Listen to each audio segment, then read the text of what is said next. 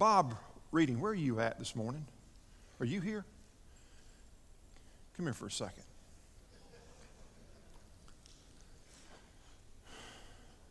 Bob's, Bob, you just come and go, don't you, brother? You're just all over the place.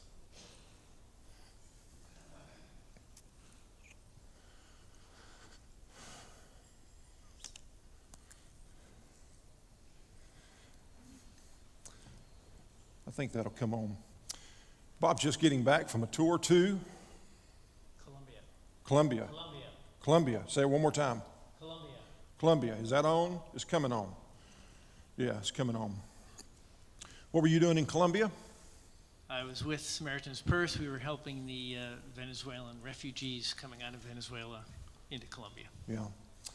Bob texted me the other night and he said he was on a conference call with Franklin Graham and, and uh, Vice President Pence and ask if this, this morning that we would pray specifically for Venezuela.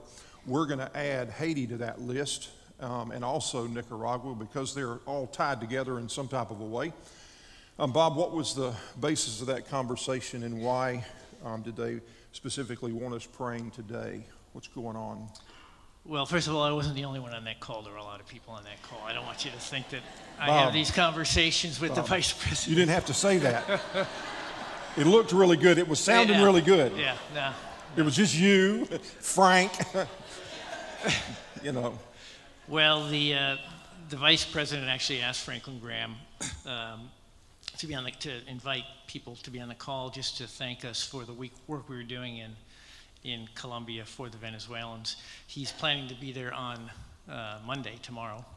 But this was a very big weekend. Uh, if you follow the news at all, uh, there's a standoff between Maduro, who is the head of the Venezuelan uh, government, so to speak. He's the military leader there, and the um, individual who is uh, saying he's the real leader in Colombia about getting getting aid, uh, both food aid and medical aid, over the border into Venezuelans into Venezuela to support these Venezuelans who currently are starving and can't get any kind of medical uh, support.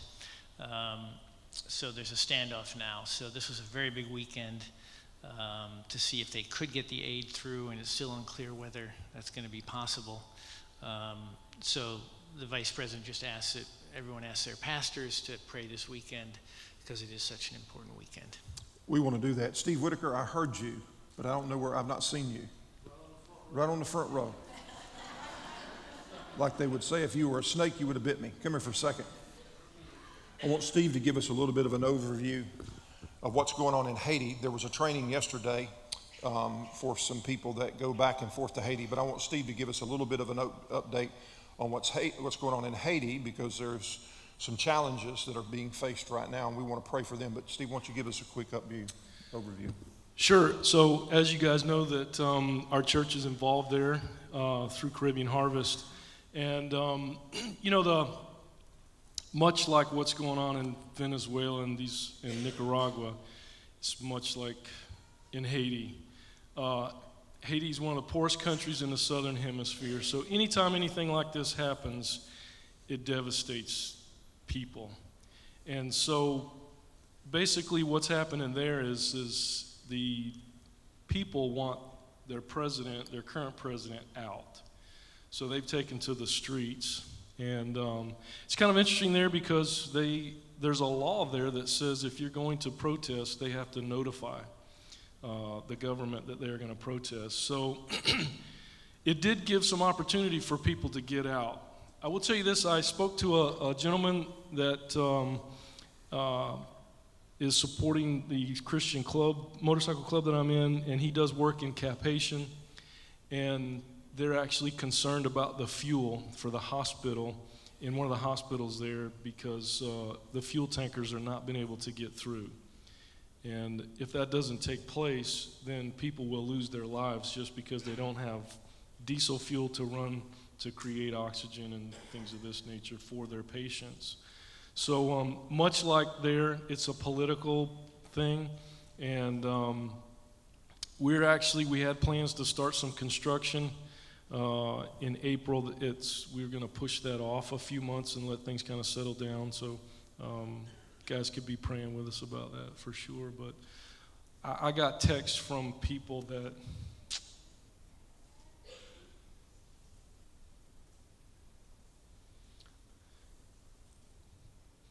hmm, these are friends of mine. That are Haitians. There's Steve. I have no food and no water. So it's very difficult, you know, to sit around our tables and know that your friends in other countries, you know, that are hurting like that. So for my Haitian friends that may be watching live today, bonjour. Béni soit l'Éternel. Yeah. Would you pray with us this morning? As we sit in the comforts of this building, not recognizing the struggles and the stresses that are going on all around our world today. Father, we've talked and we've sang so far about your goodness. But it's hard for us to, to reach our arms around your goodness in the midst of these struggles and stresses and fights and furies that are going on around our world. But today we want to lift up these countries of Venezuela and Haiti and Nicaragua and these others that are struggling and within fighting and wrestling with demonstrations and, and poverty, with hunger and thirst. And God, I'm just asking that as, that as Americans, we would not take lightly what's going on around the world, but recognizing that, that, Father, that you've given us the ability to pray, in some instances, give, in other instances, to go and serve. Help us to recognize the, the power of the gospel that brings hope into every situation, that God, that even in these times, Father, that you can be trusted. Father, I pray for those in leadership, Father, that they would make wise choices in these days. Father, I pray for freedom, for spiritual freedom. Father, I pray for freedom from an earthly freedom that comes under the dictatorship of, of those who are evil. Father, we've heard those sayings before power corrupts, and absolute power corrupts absolutely. Father, may we be reminded today of, of your power and your majesty that there is only one king who sits on the throne of this earth, and it's you. And today, may we hear your voice. Father, may we reach out in prayers and petition on behalves of our brothers and sisters around the world that may be undergoing these difficult times. Father, will you rescue them as you've rescued many others before? And may they know without a shadow of a doubt that in the midst of that, that it, it was God who did it. And may they cry out to you. And may they honor you and may they give thanks because of your goodness. In Christ's name we pray. Amen. Thanks, bro.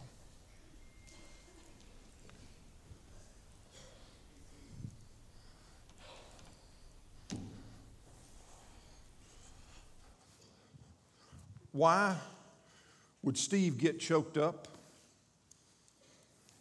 talking about something going on in Haiti because he cares, because he loves them, because he has friends that's going through a difficult time. May our hearts be broken and may we understand that you don't have to go to Haiti to see people that are hurting and suffering. But they're your next door neighbor, they work alongside you in the workplace, they even come to church and sit beside you. And sometimes you don't even recognize, we don't even recognize the pains because we don't take the time to get to know them. Wow. Thank you, brother. Um, last week we began and we started talking about the beginning of a series called Real God. And um, we said last week for us to get to know Him, we have to pursue Him.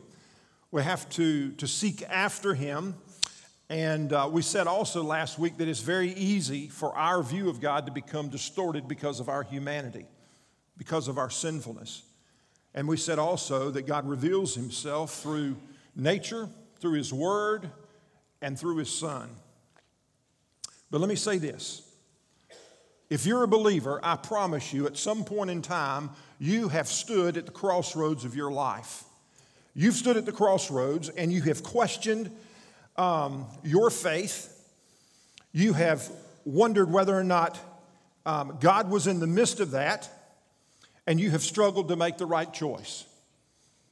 Is there anybody in here that, that, that, that is, a, that is a, a follower of Jesus Christ that at some point in time, after making that decision to follow Christ, has not wrestled with your faith? Anybody? It is an ongoing issue. An ongoing issue, and your faith will be challenged. It's not faith until it's challenged. There will come times when your faith will be put to the test, and how will you respond? There will be battles. I promise you, there will be battles. And there will be consistent battles. And there will be barriers that compete for our heart. But let me tell you something there is a breakthrough that happens that comes when you when you get to that place in your life that you believe that God is good and that he is for us. When you're at that place that you say, God, even whatever it may be that I'm facing, I surrender it all to you. And it's at that place that there is a channel which God can begin to flow the blessings. The best path we can ever take in life as a follower of Jesus Christ is obedience to Him and His commands and the instructions, believing that what God has given us through His Word is good. And He's out for our best interest. Have you ever been driving along those roads in the Carolinas or North Georgia and they've got those steep turns and you've looked over the side and you've seen the, yeah, and you're like thinking, I hope that isn't us. Some of those back roads that you can get, and there are no guardrails. Listen, man, God has provided for us. He's provided us those commands and those instructions, and they are good. And if they're good, if they're so good and we say they're good, why don't we trust in them and hold on to them? We made this statement that we found from A.W. Tozer in his book, um, on the knowledge of the holy that says, What is it that comes into our mind when you think about God is the most important thing about you? What is it that comes into our mind when you think about God is the most important thing about you? In other words, if we don't believe in the deepest parts of our soul that God is for us, man, we're going to constantly struggle. We're going to constantly waver in our trust of Him. Because this is what I know. You want to talk about fear? You want to talk about anxiousness? You want to talk about wrestling? They all go back to a distorted view of who God is. I mean, listen, as believers, you can run around and say, Man, I tell you what, God is good. God is good all the time, and all the time, God is good. And then all of a sudden, something happens. A challenge comes, the tests don't come back the way that you thought it would. Your spouse turns around and they walk out. Your kids are wrestling. And in those moments in time, if you don't really believe that God is good all the time and that all the time God is good, I'm going to tell you what you'll do. You'll turn tail and run. Because you'll say, Where is God? And the belief that God is good is so foundational to our faith because if God isn't good, then life makes no sense. So let's talk about the defining of God's goodness and let's go back to the book of Exodus. Because God revealed himself to Moses. If you go back and if you've been walking through the gospel project, with some of you have been doing that, you, you're in the middle of Exodus right now and you've seen the goodness of God all the way from, from the raising up of Moses and the placement of him, all the way to taking care of him in the desert and bringing him back to, to, to rescue God's people. And it wasn't just Moses, but it was the people of God that saw God do incredible things. You talk about power and you talk about provision, they experienced it. And in Psalms chapter 103, verse 7, the scripture says, He revealed His character to Moses and His deeds to the people of Israel. You remember when He took Moses up on the mountain and He gave him the Ten Commandments, and then here Moses comes back down, and man, the people got antsy. And they were down on the ground building a, a what? An idol an idol. I mean, couldn't, after all they had seen and all they had experienced, don't you think they could have been a little bit more patient to what God was doing? But no. There's some interactions that take place. And listen, if you haven't read Exodus chapter 33 and 34, you need to go back and read it because there's some really good stuff in there. But here it is, they get down to a place, and Moses is basically saying, Listen, God, if you don't go with us, I know where you want us to go, but if you don't, if you don't go with us, I don't want to go. I don't want to go anywhere without you. God says, Listen, He said, I'm going to send an angel to drive out the enemies. Moses said, Listen, if you don't go, I don't want to go. There's a really funny part in there that God said, Listen, if I, I'm not going to go with you because if I go with you, I'm going to kill them all because they're all stubborn and rebellious. You go back and read it. So, after that point in time, Moses goes outside of the camp and he goes to the tent of meeting, which was a place where he would go and meet God that was outside the campment that they had. And it was there that Moses has an encounter, this conversation with the Lord. And he says, Lord, look, I know you look favorably on us because we're your people. But he says, listen, it's because of your presence with us that separates us from everybody else. And then Moses makes a request, and this is what he said. The request that he says is, Lord, show me your glory. There in verse 18 in, in, uh, in Exodus. He says, Lord, show me your glorious presence. In other words, Lord, let me see you face to face. Let me see you. I want to see you. No one could see God and live, but Moses is seeking after the Lord, and the Lord gives him a promise there in verse, in verse 19. And the promise was, listen, I, will I will make all of my goodness, all of my goodness pass before you, and I will call out my name Yahweh. For I will show mercy to anyone I choose, and I will show compassion to anyone that I choose. And it's interesting that of all the things that God could have demonstrated or God could have shown Moses, he says, I want to show you my goodness. I want to show you my goodness. Not my holiness, not my power, not my majesty, but I want to show you my goodness. Theologian J.I. Packer said this. He said, At the center of goodness is the generosity of God. And then he goes on to make this statement Within the cluster of God's moral perfections, there is one in particular to which the term goodness points the quality which God specifically singled out from the whole when proclaiming all of his goodness to Moses. He spoke of himself as an abundant in goodness and in truth. That's what it says in Exodus chapter 34, verse 6. And this is the quality of generosity. And then listen to the next statement. Generosity expresses the simple wish that others should have what they need to make them happy. So let me simplify this for you. What he's saying, if God is good, and if God is good all the time, then we have everything that we need to be happy. That's what he's saying. He said, listen, if, if God is good, and if God is good all the time, then we have everything that we need to be happy. Now, we, we know this. I mean, what are, what are some of the things that the world tells you that you need to be happy? Well, listen, you just need a little bit bigger house. Your, your yard just needs to look just a little bit better so that you can keep up with the neighbors over here. Your kids need to be on a special team so that they can be elevated in the world's eyes. You need to have so many friends on Facebook. You need to have that certain degree, or you need to hold that specific position. And the list just goes on and on. And the world says, listen, if you'll acquire that stuff, you'll be happy. What is it they say about boats? Steve Painter, you know this. The best day of a boat owner is the first day he buys it and the day that he sells it. Why do you think that is?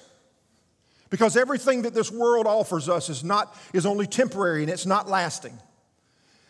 But God says, listen, if you want to experience happiness, if you want to experience contentment, if you want to experience peace, then follow me, worship me, spend time with me, and happiness will flow from those encounters. How much time do you spend seeking after the Lord?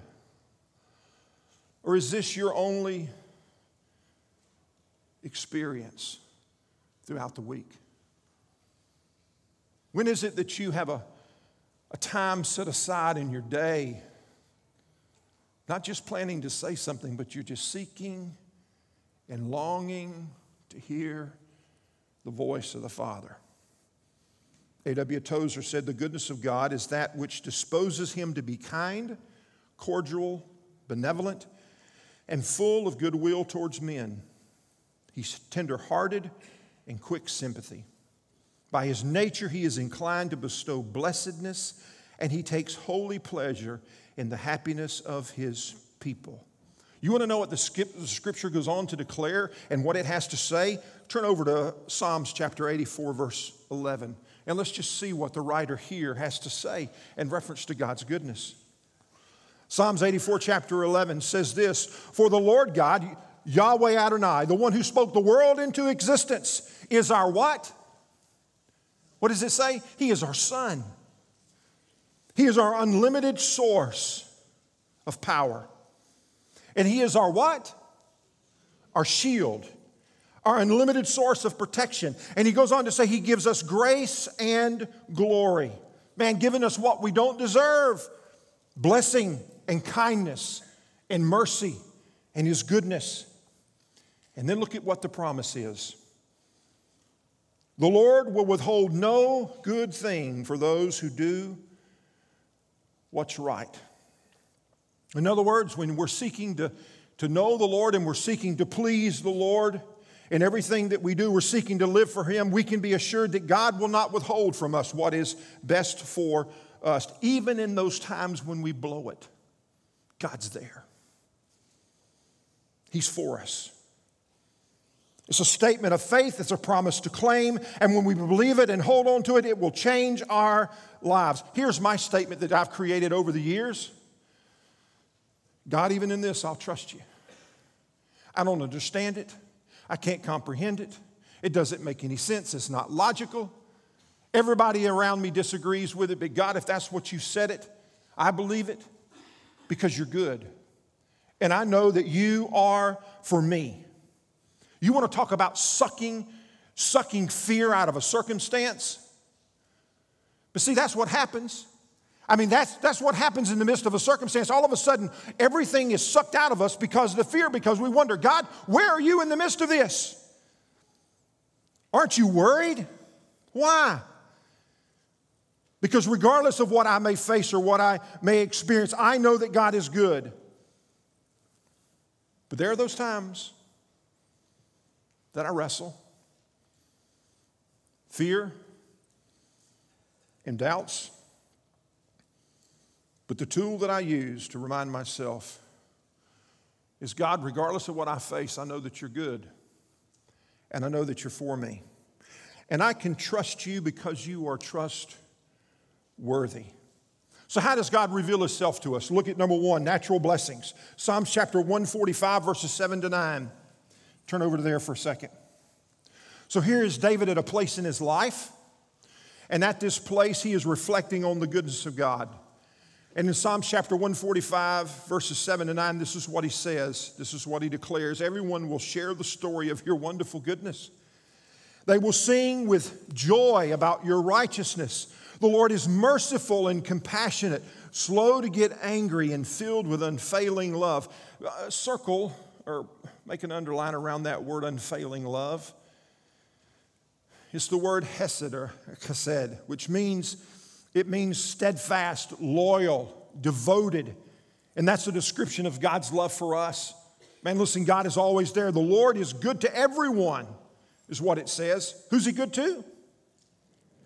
Who does that include? Me. And the Lord is good to everyone. That includes you. He showers compassion on all of His creation. Skip up just a, a few verses to, to verse 16 and 17 there in that same chapter. And look at what it says and look at the description of God. When you open your hand, you satisfy the hunger and the thirst of every living thing. The Lord is righteous in everything that He does, He's filled with kindness. Listen, when, when's the last time you've taken time? I haven't talked to myself. When's the last time we've just taken time to get away? Just to experience God's creation and to focus. When's the last time you sat down and you've watched the birds? Right now, the, the bluebirds have been coming in. Have you noticed that? I don't know if you watch birds, but at my house, there'll be lots and lots of bluebirds, and they're trying to find a nest. The males are running around, they're trying to find a little nest, and so this is the time they come in. But I don't see them complaining and worrying. Okay, well, it's not there, so God's got to play. Go over here. Well, it's not there, let's go over here. But I don't see them stressed out. I don't see them having to take medications. Some of us need medications. Some of us, it becomes an excuse. But the stresses. But pause. When's the last time we've paused to, like a, to take a look at God's goodness that flows from the natural blessings of the everyday life out of God's creation? God also reveals his goodness through special deliverances or specific deliverances. I want you to turn over to Psalms 107 and we want to read through this because this is really good. Psalms chapter 107. And right up front, there is a call to recognize and honor God's goodness. And look at what the writer says Give thanks to the Lord, for he is what? His faithful love endures forever. And he goes on, and, and in the midst of this chapter, there, there is a, uh, several vignettes or small stories where people find themselves in trouble, sometimes because, because of their foolishness and sinfulness, and other times just because. And in these four vignettes, what is, what is the similarity in all of them is that in each one of them, they cry out to God. And in the midst of crying out to God, in the midst of their circumstance, God delivers them. And there's a, re- a repeated phrase that you'll hear time and time again which is let them praise the Lord for his great love and for the wonderful things that he has done for them. Let's just read it just for a quick second. Give thanks to the Lord for he is good, his faithful love endures forever. He has redeemed you. Has the Lord redeemed you? Then speak out. Tell others that he has redeemed you from your enemies. For he has gathered the exiles from many lands, from the east and the west and the north and the south. And here's one of the vignettes some wandered in the wilderness, lost and homeless, hungry and thirsty. They nearly died. Lord, help, they cried out in their trouble, and He rescued them from their distress, and He led them straight to safety to a city where they could live. In verse 8, what does it say? Let them praise the Lord for His great love and for the wonderful things that He has done for them. For He satisfies the thirsty and fills the hungry with good things. Verse 10 some sat in darkness and in deepest gloom, imprisoned, here's prisoners, in iron chains of misery. They rebelled against the words of God, scorned the counsel of the Most High. That is why He broke them with hard labor. They fell, and no one was there to help them. Lord, help, they cried in their trouble, and He saved them from their distress. He led them from the darkness of the deepest gloom, and He snapped their chains. In verse 15, what does it say? You can read this with me. Let them praise the Lord for his great love and for the wonderful things he has done for them. For he broke down their prison gates of bronze and he cut apart their bar, the bars of iron. Here's the third one. Some were fools. They rebelled and suffered for their sins. They couldn't stand the thought of food and they were knocking on death's door. Lord, help, they cried in their trouble, and He saved them from their distress. He sent out His word and He healed them, snatching them from the door of death. And in verse 21, let them praise the Lord for his great love and for the wonderful things he has done for them. Let them offer sacrifices of thanksgiving and sing joyfully about his glorious acts.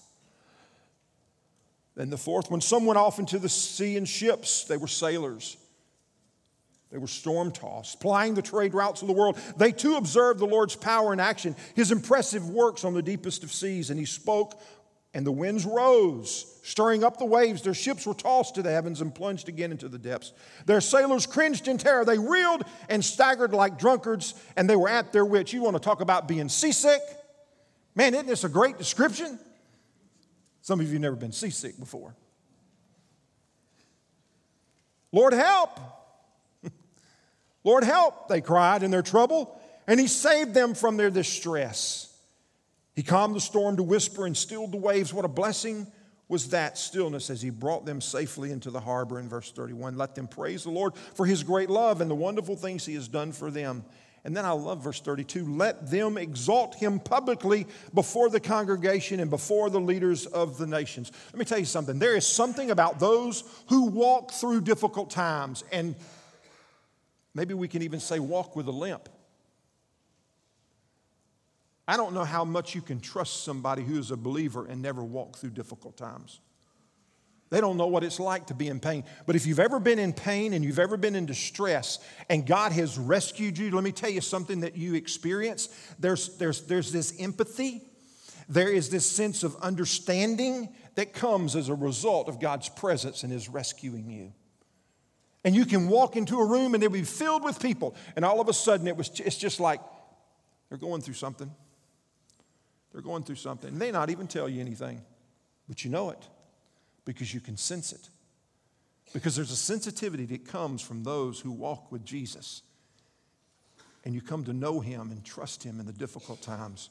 The writer goes on to say this in 33 through 43. He says, He changes riverbeds, rivers into deserts, His springs of water into dry, thirsty land. He turns the fruitful land into salty, salty wastelands because of the wicked of those who live there. But he also turns deserts into pools of water, the dry land into springs of water. He brings the hungry to settle there and to build their cities. They sow their fields, plant their vineyards, and harvest their bumper crops. How he blesses how he blesses them. They raise large families there. Their herds of livestock increase. When they increase in number, they become impoverished through oppression, trouble, and sorrow. The Lord pours contempt out on their princes, causing them to wander in trackless wastelands.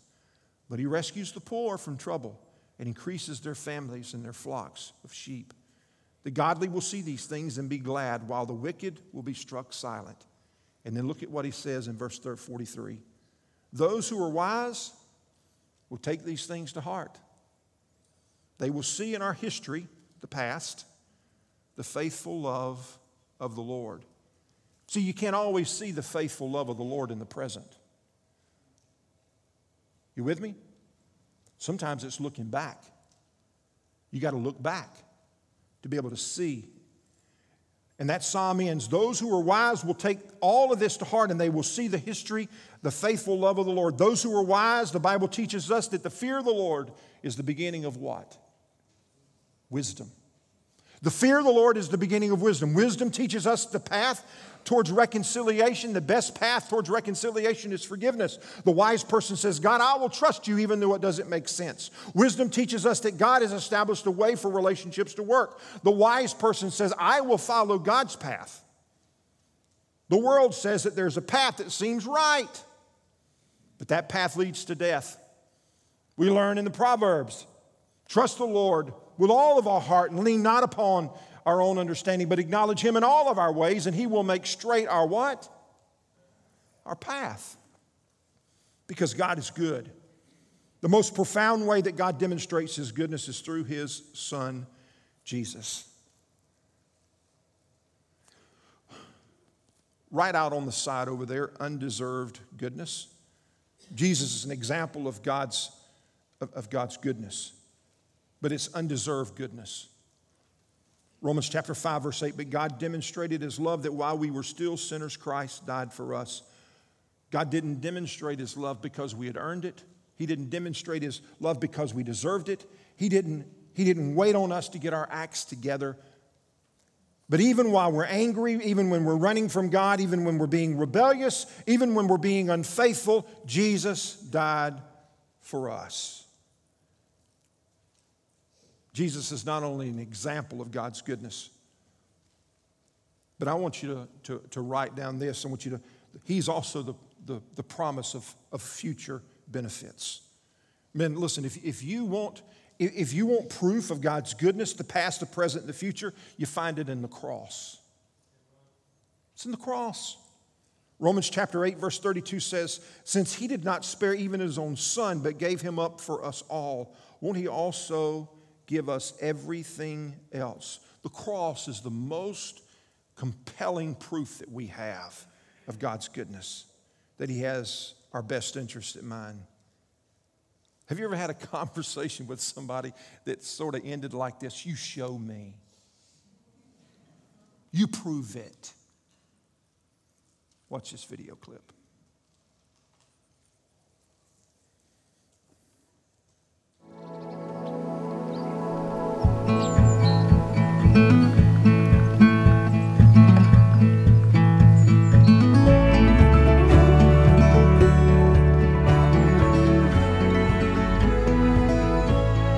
Most of the time, life works out just the way it's supposed to, right?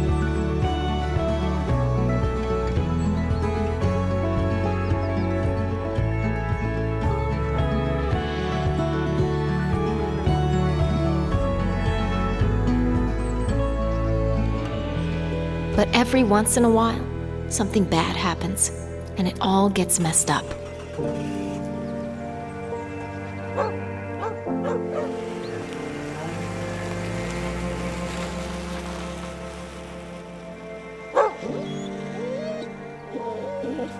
Suddenly, it becomes hard to see what's coming, and everything gets a little scarier.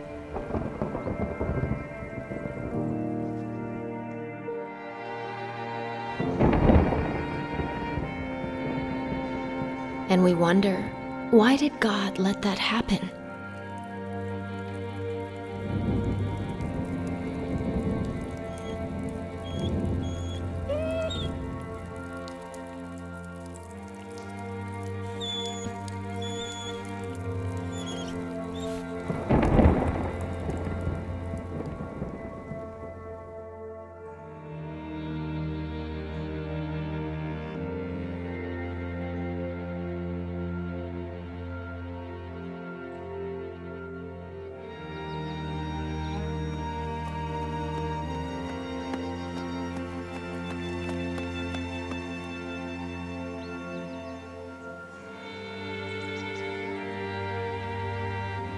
You know what the Bible says about that?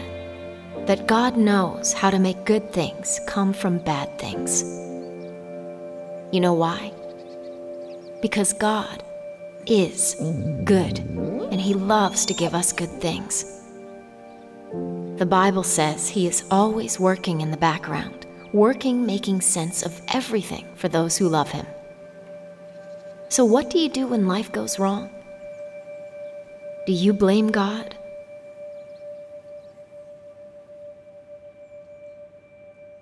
Or will you trust Him?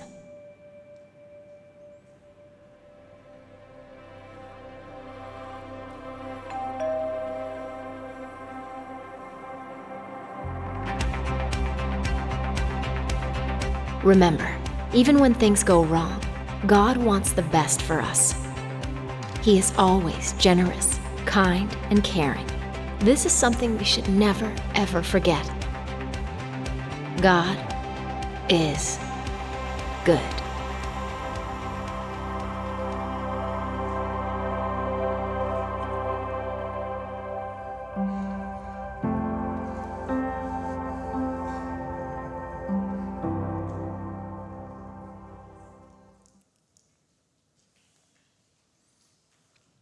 So, how do you respond?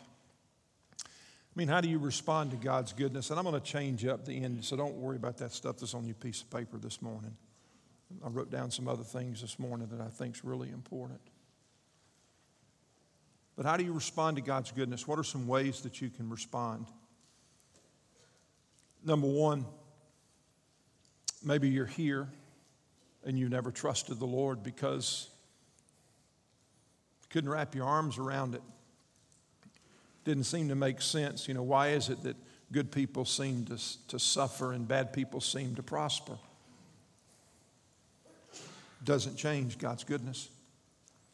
Remember at the beginning what we said. What is it that distorts our view of God? It's our humanity and our, our sinfulness because we don't see things as the Lord may see them. Our thoughts are not our, His thoughts, and our ways are not His ways. That's what the Bible tells us. So I think one of the first ways to respond to the Lord if you've never trusted Him is to repent of your unbelief and ingratitude and receive God's gift of eternal life. It's available to you. Man, it's available to you.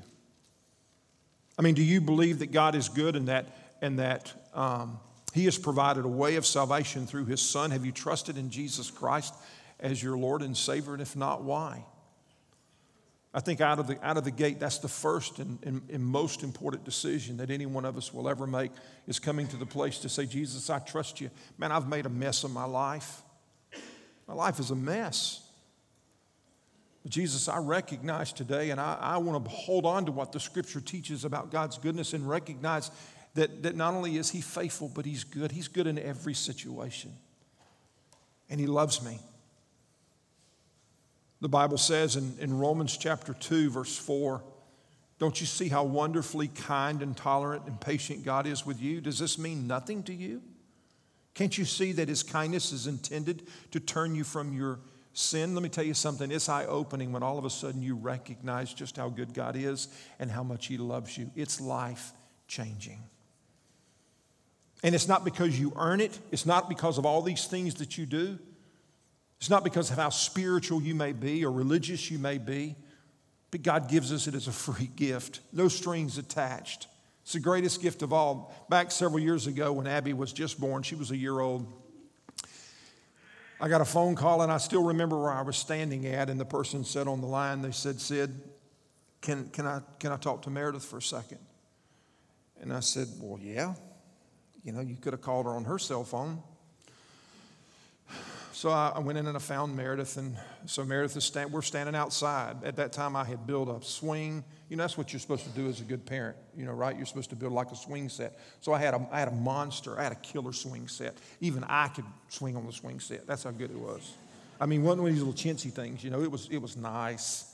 So I was I just sat there while I was watching Meredith, and she's and, and her eyes are like this big around. And Meredith comes out and she hands me the phone and she says, Don't you dare mess this up. So you knew it was serious, right? So I get back on the phone and I say, I say, hey, I said, hey, I said, man, what in the world's going on? And she said, well, she said, listen, my husband and I um, love you and Meredith, and we want to do something special for you. Oh, well, that's nice, thank you, you know. And, and she, she said, um, I am, I am I'm ready to make the final arrangements. We have arranged for you guys to fly to New York City. There, there will be a limo that picks you guys up. They'll, they'll take you to your hotel where you guys will be staying for the three days that you're there. Uh, we've already arranged um, front row seats for the, uh, the Rockettes. We've got this show that you'll see. You, will eat here and here and here, and here's extra. And I'm thinking, well, how, you know, how are we going to? I mean, it costs money to do something. And we're going to provide extra cash for you to do this, and you'll come back on this time. The only thing you got to do is find somebody to babysit with Abigail. And I thought, well, that's a no brainer, man. I'll just call Steve. Steve help me out. and Meredith's standing over the whole time. She's just looking at me like, you better not mess this up. you know, as, as great as that was, there's a gift that's greater than that. And it's not just an event, but it's an eternity. I mean, it, it's an eternity. It, God's goodness and he, it far exceeds. He wants not to just change our lives, but He wants to change our destiny. Man, He wants to adopt us into His family and give us an inheritance that will never perish and never spoil or never, never fade. And, and today, if, if you've never made a decision to trust Christ, man, it would be a great opportunity for you right there where you are.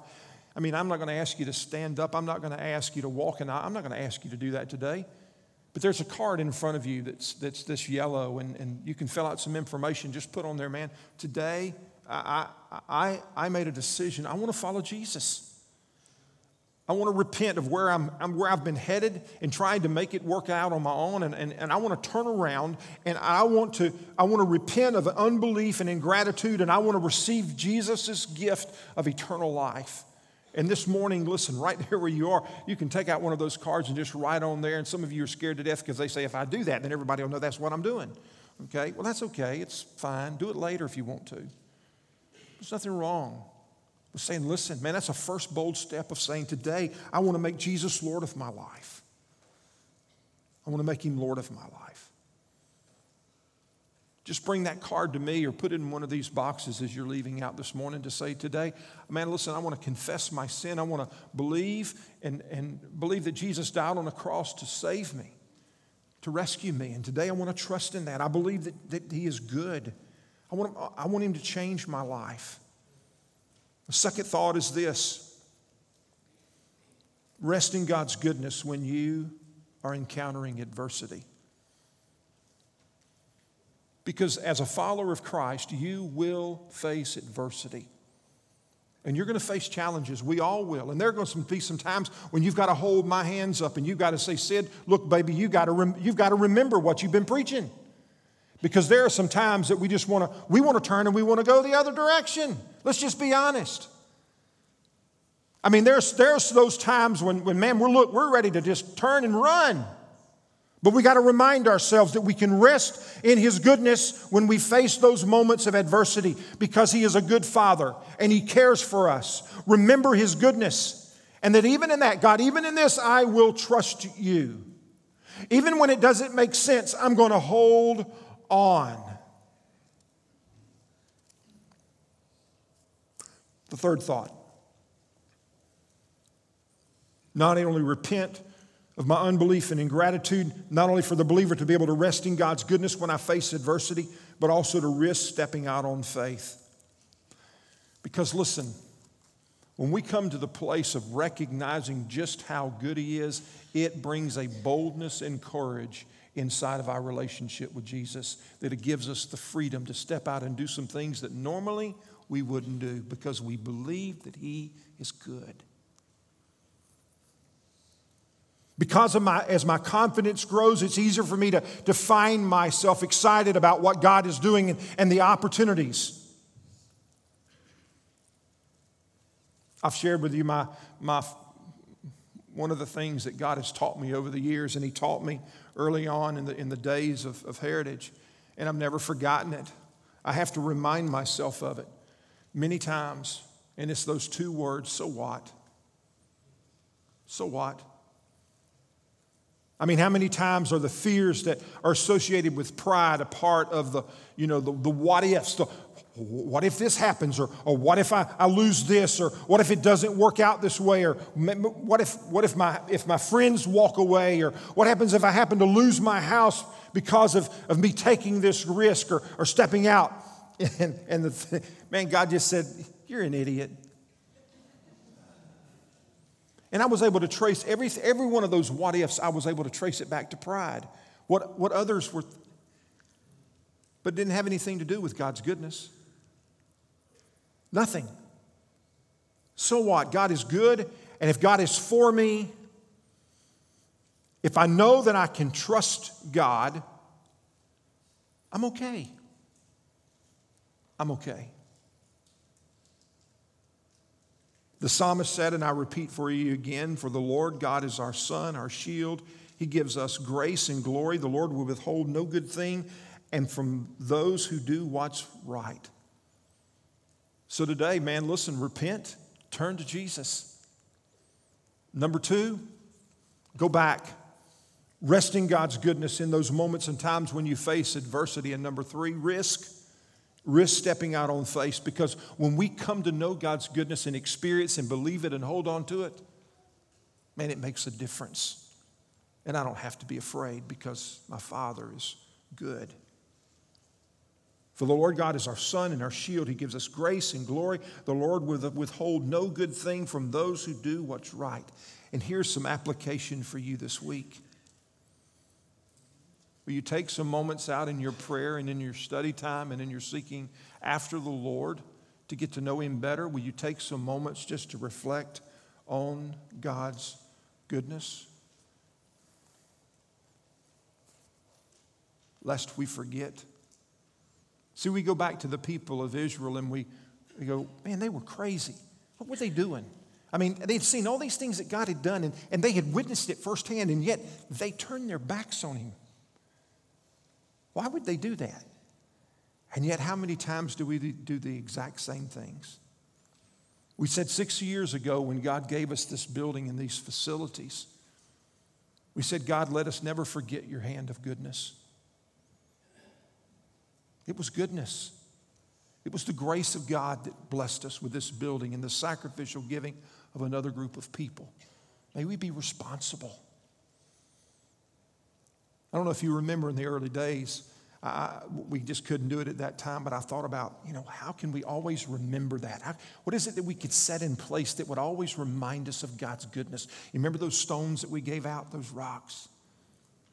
I thought to myself, in these renovations that are taking place, I wonder now if we'll have a place that we can set up a stone that would always remind us of God's goodness. To never forget that, that story that we tell our children, who tell our children, who tell our children, because it's easy to forget, and we're one generation away.